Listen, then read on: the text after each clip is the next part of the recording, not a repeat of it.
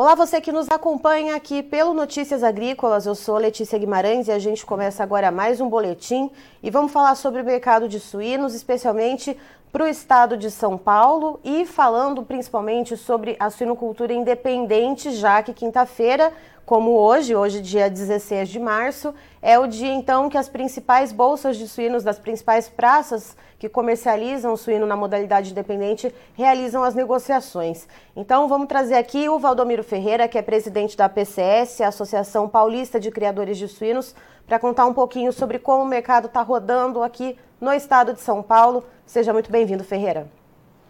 Boa tarde, Letícia. Boa tarde aos ouvintes de Notícias Agrícolas. É um prazer voltar a falar com vocês. Estou à disposição.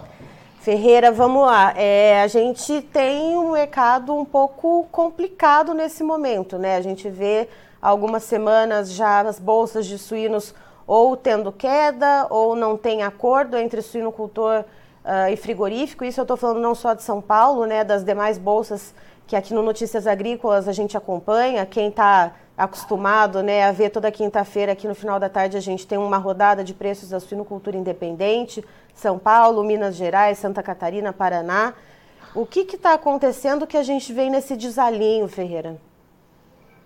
Letícia, na verdade, o mercado está extremamente confuso, muito especulado, uh, e isso leva para um mercado extremamente disputado entre os frigoríficos uh, e o mercado atacadista e varejista. Eu diria para você que hoje o maior problema está no abatido. Né? Uh, a disputa entre os frigoríficos estão fazendo com que o mercado varejista e atacadista aproveitam da fragilidade dos frigoríficos e pressionam o preço para baixo. Uhum. Ao mesmo tempo, é uma, um efeito dominó. O frigorífico, para ter competitividade e conseguir vender álcool, ele precisa o quê? Pressionar o produtor. E o produtor, diante do cenário, ele tem que entregar. Nessa queda de braço, o produtor acaba perdendo, né, Ferreira? É, quando o animal sai fora do padrão, o padrão é peso, né? Quando ele sai fora do padrão, ele fica mais frágil em termos de cotação. Então, o cenário hoje, só para você ter é, uma noção sobre São Paulo, São Paulo essa semana teve uma posição para coleta de informações de 27 frigoríficos entre pequeno, médio e grande no estado de São Paulo nós tivemos 20 granjas que participaram do processo. O preço, o peso nosso hoje, é, que nós estávamos ofertando na bolsa, era de 113 quilos e 400 gramas e um volume de 31.124 suínos. Nós não conseguimos comercializar, não houve acordo. Não houve acordo basicamente porque, como o mercado está inquieto, os próprios frigoríficos de São Paulo ficaram com dificuldades de comprar hoje, já que o mercado ainda está sobre especulação. O que, que eu poderia dizer com isso? O mercado, até o final da tarde, deve ajustar algum número para amanhã começar as vendas. Então, hoje, o mercado não conseguimos sequer fazer uma referência para o mercado, e com isso, o mercado tende a ficar especulado.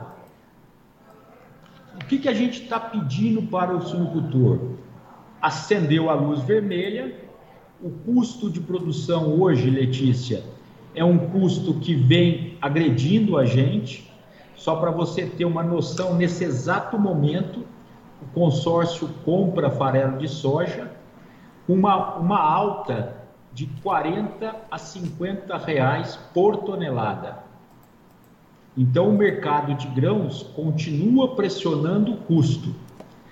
Nós, a semana passada, compramos a 50 reais a menos. Hoje nós estamos pagando a mais.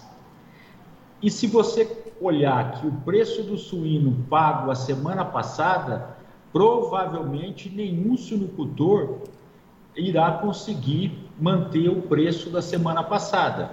Uhum. Então, as dificuldades para essa semana são grandes.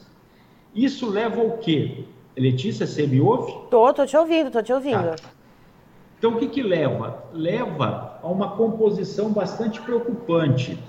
Se você pegar o preço de hoje contra o custo de produção, nós estamos falando algo em torno de R$ 23,00 por arroba.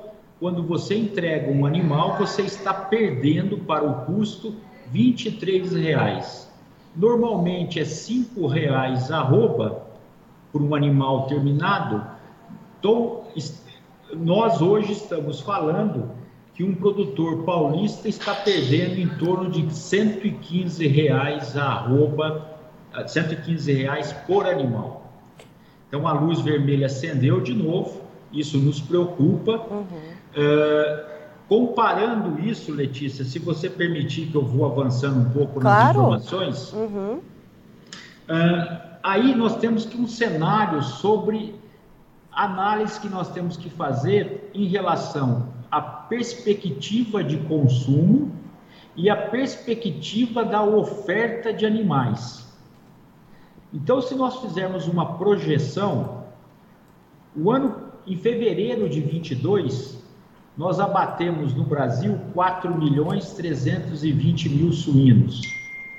Em janeiro agora de 23, nós abatemos 4 milhões e 950 mil suínos.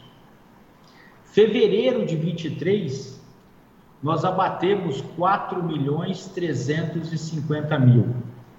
Se nós pegarmos uma variação mensal, então, de fevereiro para janeiro, houve uma redução de abate de suíno de 12%. Fazendo uma variação anual, de fevereiro de 23 para fevereiro de 22, nós estamos falando de uma variação positiva de 0,77%.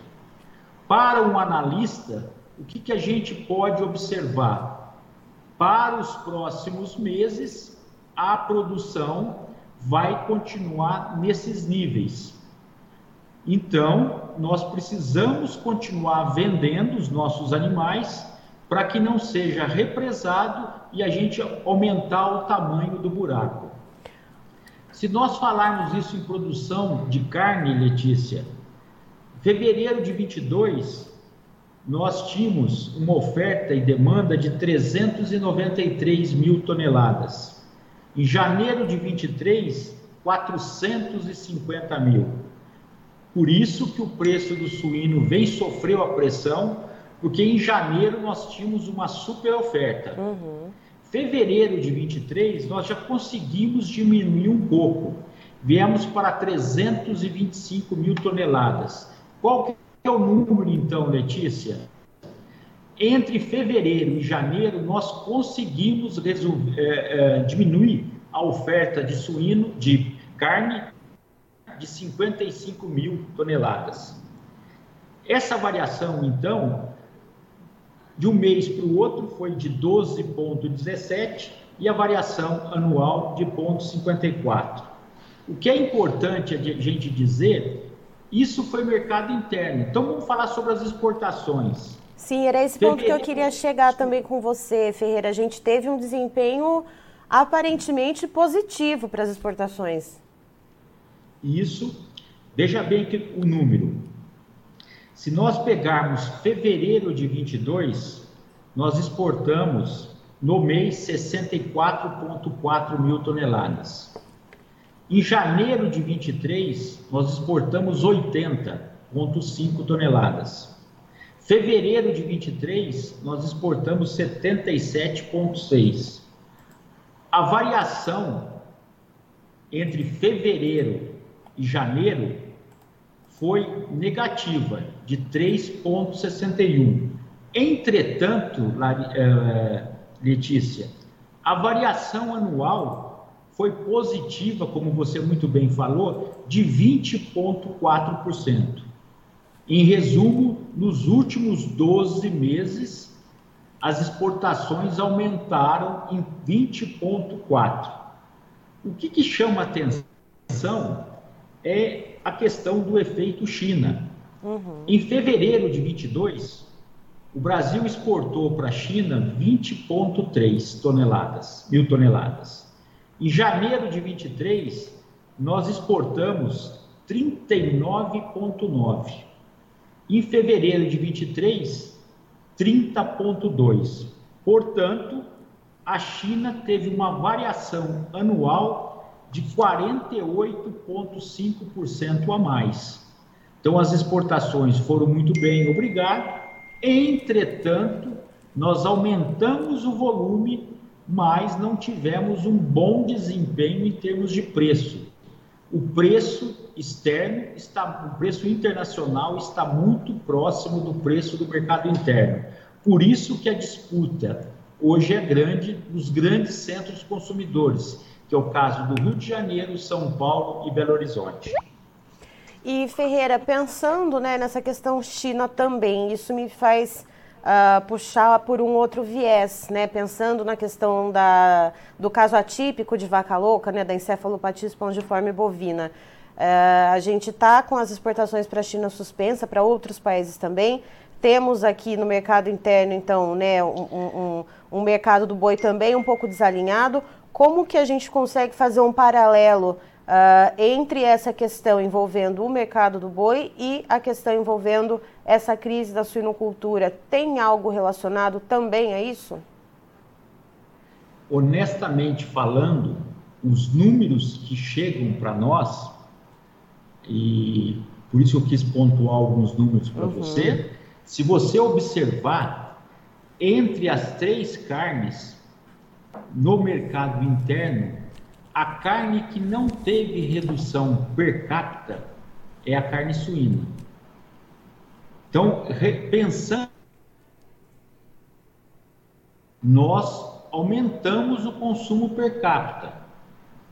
Hoje, o número nosso é maior do que um ano atrás. Então, nós não tivemos essa influência. Qual a influência que nós tivemos? Foi no preço. E talvez isso que justifique o consumidor brasileiro ter buscado a nossa carne como opção, não só saudável, como uma opção também de preço.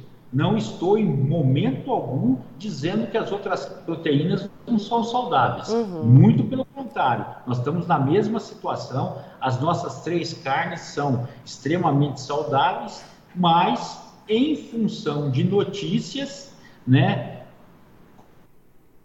como a carne bovina estava com um preço descolado do, do frango e do suíno, ela sofreu um impacto de consumo em termos de preço. E o frango, na questão da influenza, também sofreu porque estava aqui muito próximo na Argentina. O consumidor foi pela opção preço, que foi a carne suína. E Ferreira, para os próximos meses, né? A gente virou a quinzena agora, sabemos que é é, segunda quinzena de todo mês para qualquer carne, né, qualquer proteína carne uh, e outros bens de, né, de consumo, outras, uh, outros itens que são uh, consumidos pela população brasileira, é mais difícil de sair, é mais difícil a venda, o mercado fica um pouco arrastado. o que, que a gente pode esperar para essa segunda quinzena, pensando nessa sazonalidade e para além, e para o próximo mês, para o mês de abril, o que, que se vê no horizonte?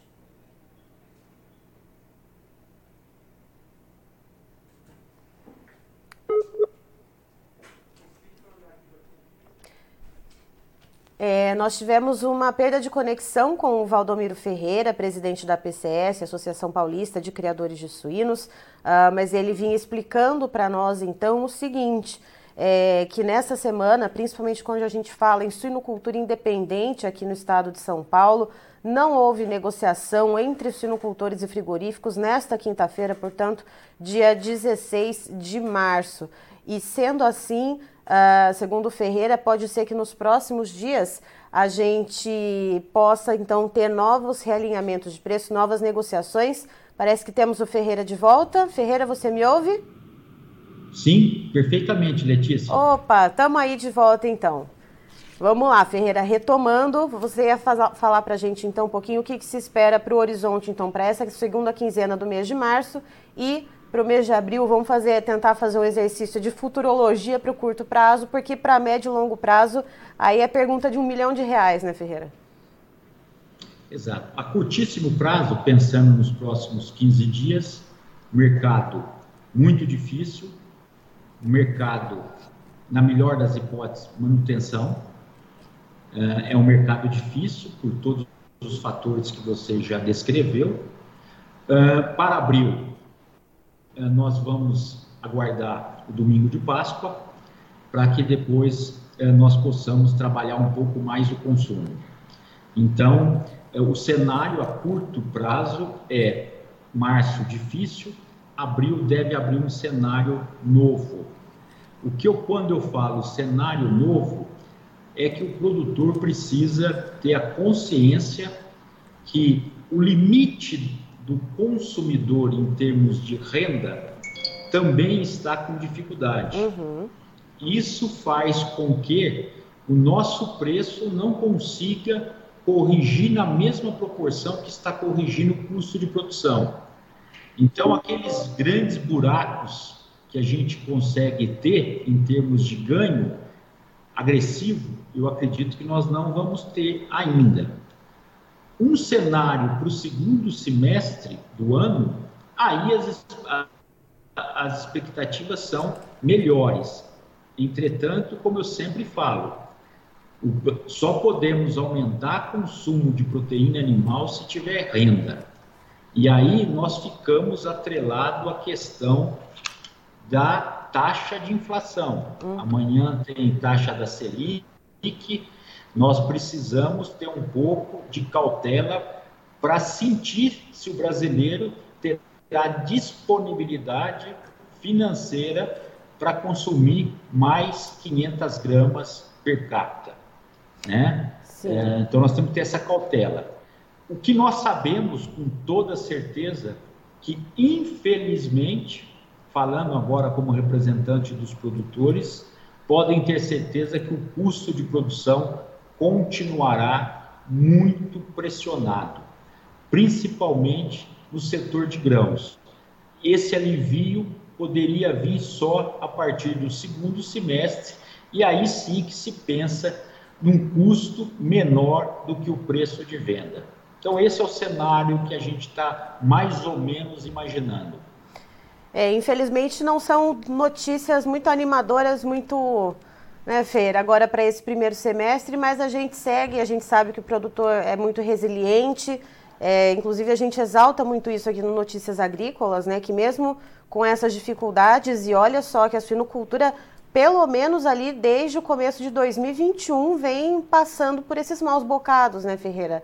Então a gente vê essa perseverança e estamos aí vendo vocês seguindo, né? O produtor de suínos é um herói, não só de São Paulo, do Brasil todo. Se nós olharmos a economia do país, talvez pouquíssimos ou raros setores, ou nenhum setor tem 27 meses de perda e ainda a gente está vivo. É algo para ser estudado. O nosso setor é um setor que vem perdendo há 27 meses. É 21, 22 e os primeiros três meses de 27, 23. Uhum. Então, é, precisa ter muito comprometimento, né?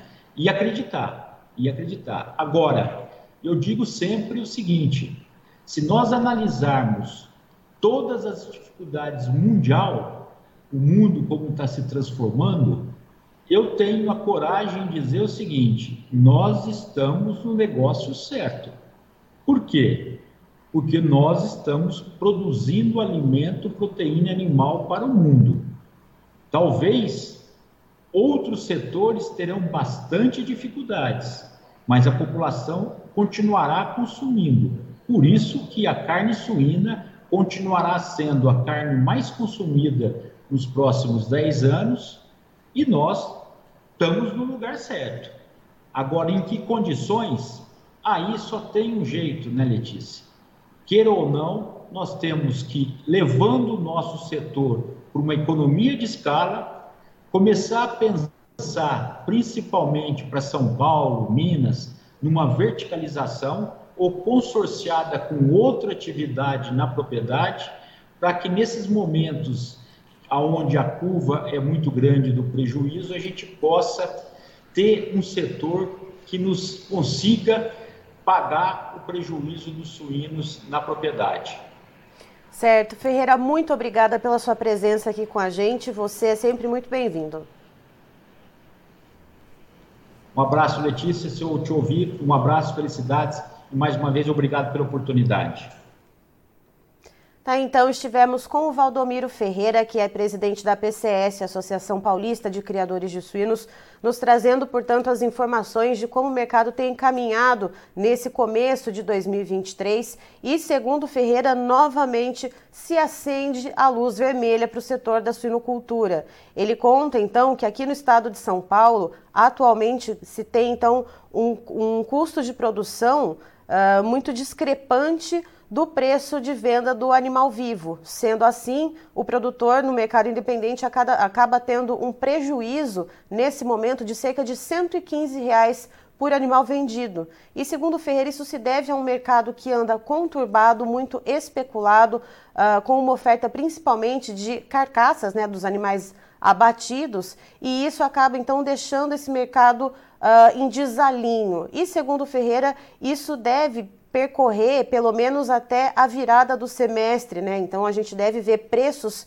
uh, dos grãos que impactam diretamente os custos de produção na questão do que, do que tange a nutrição dos animais, que é a maior fatia de investimentos, então, uh, na suinocultura, isso deve seguir pressionando esses custos de produção, portanto, pressionando as margens do suinocultor até pelo menos a virada do mês. Eu encerro por aqui, já já tem mais informações para você, fique ligado.